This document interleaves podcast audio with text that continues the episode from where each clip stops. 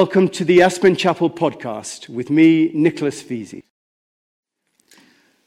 So, this is the last in a series that I've been doing on the nature of realization. And if you're interested in seeing uh, or listening to any other of them, if you uh, want to pick up the red thing in front of you in the chair, that'll give you information as to how to, to watch or listen to the other episodes. If you want to be on our mailing list, then that's the blue one in front. Just to put that in.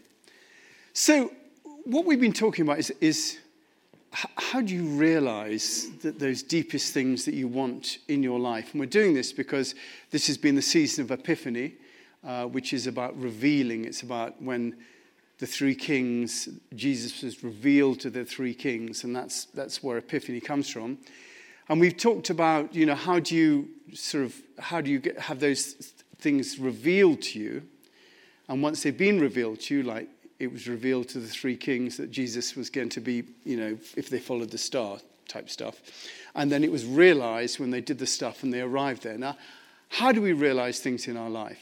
And I've been talking about the idea that, you know, we have these whispers that come to us, calling that comes to us from the, the universal mind or the divine or, or, or our lives.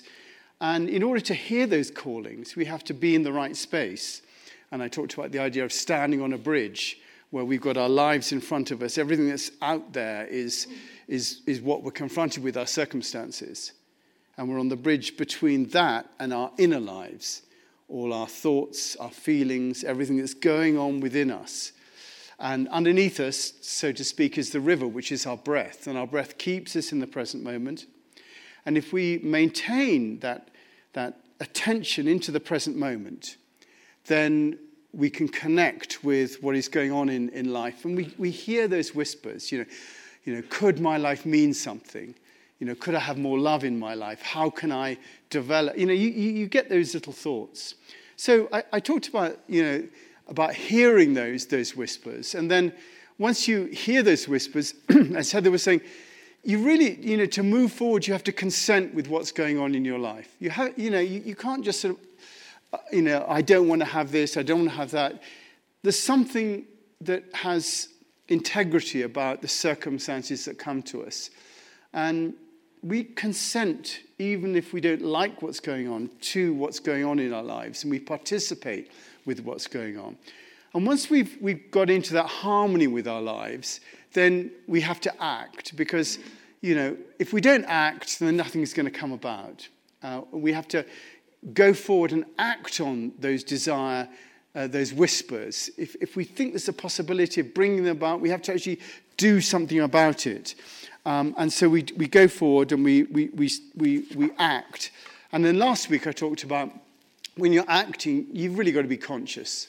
You have to have an aspect of self mastery, which is not being taken by the circumstances and forced to do things by what's going on, not being forced to do things by what our mind says, but by having an equanimity where we take responsibility for being the adult in the room and then following a, a, path that is revealed to us. It's not a path that we make happen, it's a path that's revealed. And so today, what I want to talk about is our commitment to that path. I'm going to give you an opportunity to make a commitment to it. And I want to talk about what are the consequences of, uh, of being on that path. And I think there are two things that I want to mention today. The first thing is that although we, you know, when we follow our spiritual life, and that's really what we're talking about, is, is following the, the spiritual promptings. When we do that, although we act independently to the whispers in our own hearts, collectively we're acting together as a part of the great work of evolution. You know, we're all interdependent. Each of us has our own calling, but together we're called to be part of, I think, a general unfolding of the divine that's within us. And it's in our interdependence that the unified work is accomplished. Even you know, here in the chapel, the corporateness of us following our own spiritual lives together has a corporate effect. And, you know, that's how evolution of consciousness develops by people developing along their own way, their own path, but doing it together. What I do affects you, and what you do affects me. And because we're all connected interdependently in a global way, all of that we do unfolds across all humanity. And, and I think that's the key to the idea of what we do matters. Individually, what we do matters because it affects those around us. We may not know how or why or in what way, but the very fact of our connection creates a butterfly effect that echoes around our world. And the work we do in listening for our calling and acting on it is the work that we've been called to do. We've been called to perform those things. And this is why actually we're here. We can only do the work that we're called to do. And if each of us does the work that we're called to do, then we are satisfying our purposes in life. I use that quote from the Bhagavad Gita a couple of weeks ago. It's better to do your own duty badly than to do another one's perfectly. It's better to do your own duty badly than to perfectly do another's duty. Our duty is to respond to the calling from the universe, to act, and through not being distracted, follow the path that's before us. And in doing that, we make a contribution. I mean, all these things are great in theory, but unless you put them into practice, they just remain a theory. You know, I always say that, you know, I end up just doing spiritual stand up here, you know, and, uh, you know, some of it's quite good and stuff like that, but you then leave and, you know, you, that's it. It's, I always think we're, you know, end up being a part of the entertainment industry. But really, it, is much more serious than that. We have to be prepared to walk that path if, if, if you know, we're serious about it, our spiritual lives. We have to be prepared to really to give up on our own desires and wishes and to live for the life that we've been called to live. And that life that we're called to live might be very different from the life that our mind tells us to live. That's what Jesus meant when he says, Those who love their life in this world will lose it, and those who give up their lives will find eternal life. That's what that means. That if we allow ourselves to follow the path, then we find our lives. He's saying it's our willingness to take us into our calling. That's what will take us into eternal life. And I love that, that prayer from Thomas Merton. This is Thomas Merton. My Lord God, I have no idea where I'm going. I don't see the road ahead of me. I cannot know for certain where it will end. Nor do I really know myself. And in fact, I think that I'm following your will. Just because I think that doesn't mean that I am following your will. But I believe that the desire to please you does, in fact, please you. And I hope that I have that desire in all that I'm doing. I hope that I'll never do anything apart from that desire. He's talking about the calling. And I know that if I do this, you will lead me by the right road, though I may not know anything about it.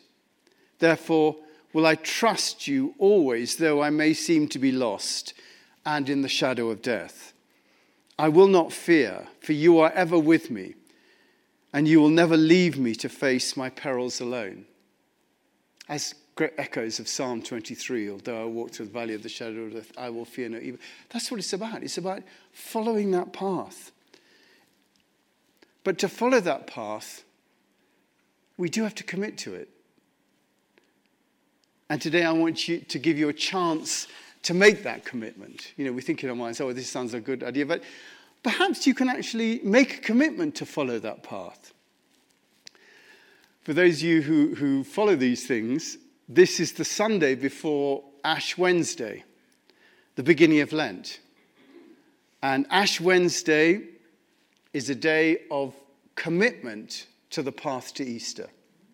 That's, that's where, I, see, we do sometimes follow the church. Although it seems like we're off on the Bhagavad Gita and the Tao Te Ching, deep down there, when it comes down to it, we're on that Father, and we are on it. We are going towards that. Um, and, you know, the, the idea is Jesus spent 40 years in the desert, uh, 40 days in the desert, where he endured temptation. And the temptation, which we all face, is to follow our own path rather than to follow the path that's set before us. Those temptations that Jesus had to turn the stones into bread, to go back to, these are the three temptations to turn the stones into bread so we could eat, to go back to Jerusalem and become a celebrity. And God is not going to hurt you. He loves you, so throw yourself off the top of there because you're special. You know, those were the three temptations. You know, and for us, it's you don't have to do this, make yourself comfortable, and take the path that's easiest. Those are the easy paths that we're given. Ash Wednesday uh, derives its name from, and we do it on, on a Sunday here because no one will turn up on a Wednesday to do anything. And also, it's why we do, it's why we always do Good Friday on a Sunday. But part of the fact the Jewish community is here on a Friday, you know, people don't come on a Friday, but we still have these on Sundays. So Ash Wednesday derives its name from the practice of remember you are dust, and to dust you shall return. That, that's what happens when the ash is put on your forehead. Is the, the, is the, the priest will say, Remember you are dust, and to dust you shall return. The ash represents that dust. And it's a sobering reminder of the transience of all things, that all this will be nothing at some point. As Jim Morrison famously said, no one here gets out alive. And, um, you know, we, we do have to face that. But it's more than that. This idea that we're dust and to dust we shall return also includes all our great plans that we have for our lives that end up as great disappointments. They will end up as dust too. That, that lovely line from the Dhammapada O seeker, Rely on nothing until you want nothing. Dust you are, and to dust you shall return. Seek the way of Christ in all things. That's the second bit of it. And that's, that's what the officiant says. And it represents giving up the path that we forge for ourselves, our great careers, to the path that's set before us. To die to your own life and seek the way of Christ in all things.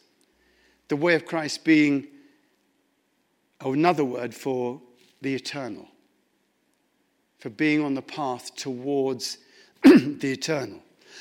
and it can be uncomfortable. And the, our minds don't like that. Our minds want to control our lives so they become more comfortable. It wants to dictate both the outcome and also how we reach that outcome. Our minds want to take us out of the present moment and put us in control so we can organize things properly. It happens all the time that our minds try to vainly control life, which, let's face it, is uncontrollable. You're never going to control life. In the four quartets, Eliot sums it up um, what our attitude has to be. Eliot says, I said to my soul, Be still and wait without hope. For hope would be hope for the wrong thing. Wait without love. For love would be love of the wrong thing. Yet there is faith. But the faith and the love and the hope are all in the waiting. Wait without thought, for you are not ready for thought. So the darkness shall be the light, and the stillness the dancing. I love Eliot. Amazing that he was worked as a you know bank manager at one point in some time. I mean, incredible words. It's this sort of terrain that we have to be prepared for. And the ashing is the commitment to move through the dark times when we think, I don't want to be doing this. I mean, I don't think we should, I just want to be clear. I do not think we should be living in abusive relationships. You know, if, if things need to be changed, then we change them. But sometimes we just don't like what we're having to go through. And it might be about illness, it might be about our, our relations with people. You know, sometimes we just have to follow that path. The way is the way, wherever it leads. And our desire is to impose our mind's control over the way, to take us in the way that we want to go. To fully inhabit the way is to be prepared for all weathers, to be prepared, prepared for all boredom, all hardships, all pointlessness, to be prepared for all sense of failure. We know in our lives you know, what we want. And sometimes it just doesn't come that way. And we have to be prepared for that. We have to have it all because it's what we're given on the way. And by facing it now, we prepare ourselves for its eventuality, including death. We prepare ourselves for our death. That lovely thing from Psalm 131. And this is the attitude My heart is not proud, O Lord. My eyes are not haughty. I do not concern myself with great matters or things too wonderful for me, but I have stilled and quietened my soul like a weaned child with its mother. Like a weaned child is my soul within me.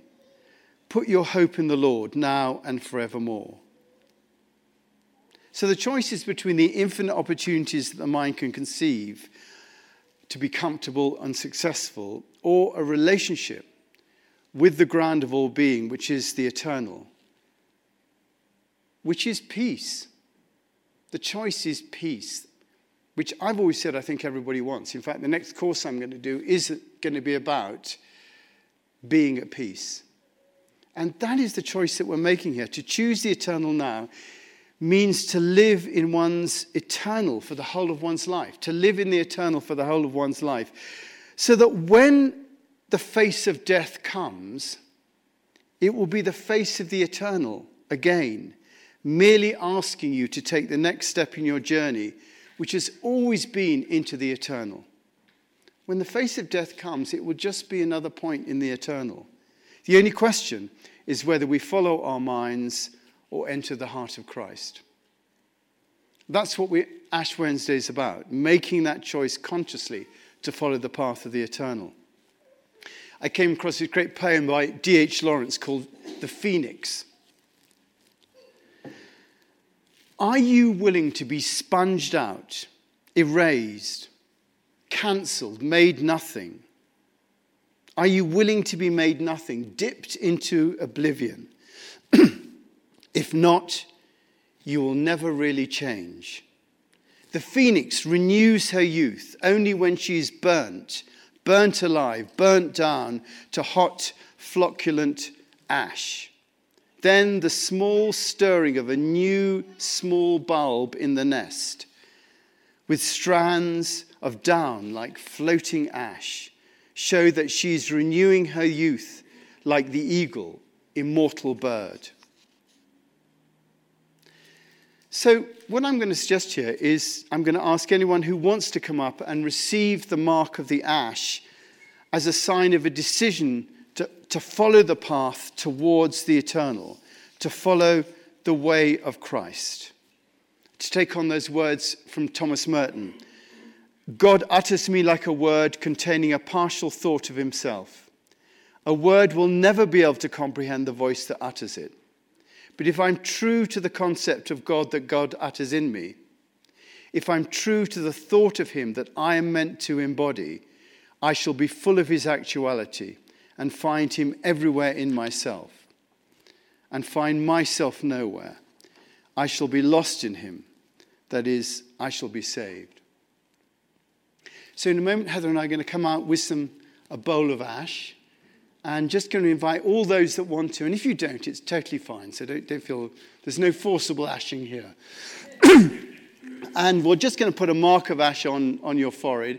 And as you come up, if you do decide to come up, just, you know, in your mind, just, just have that be a commitment that you are going to follow that path that we've been going through over this last five weeks or so, and you're going to invite that. I'm going to say a, prayer first.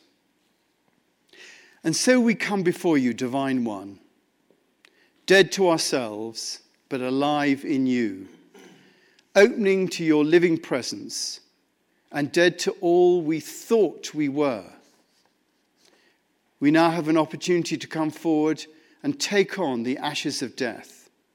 From dust we came, to dust we shall return. We open now to the presence of death, to the death we experience in this moment, and the death that is to come to us all. Steer us with the guiding power of your love, that we may reach towards the light which brings new life in you. If you feel moved to make a donation to the chapel, please go to aspenchapel.org. Thank you. And if you'd like to receive these podcasts regularly, subscribe to the Aspen Chapel through Apple, Google Play, YouTube, or any other outlet.